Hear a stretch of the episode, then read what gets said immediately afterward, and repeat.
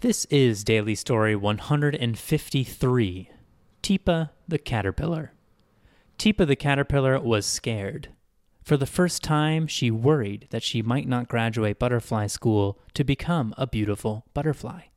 She had to give a presentation at school, and Tipa was deathly afraid of public speaking. Tipa told her mom all about it. Teepa's mom was a clever butterfly, and she hatched a plan to help her daughter. Teepa's mom had Teepa present the report to just her. Teepa thought that was silly, but she gave the report to her mom anyway. The next day, Teepa's mom did it again, but this time Teepa's dad was there too. Now Teepa's audience had doubled.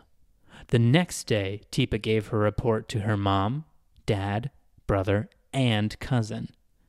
The next day, Teepa gave her report to her mom's book club.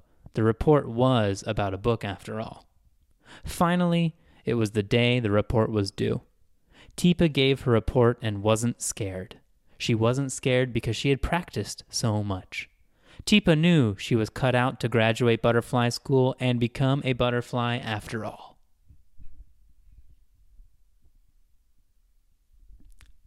If it's not clear, the moral of that story is to practice things if you want to get better at them. Hey,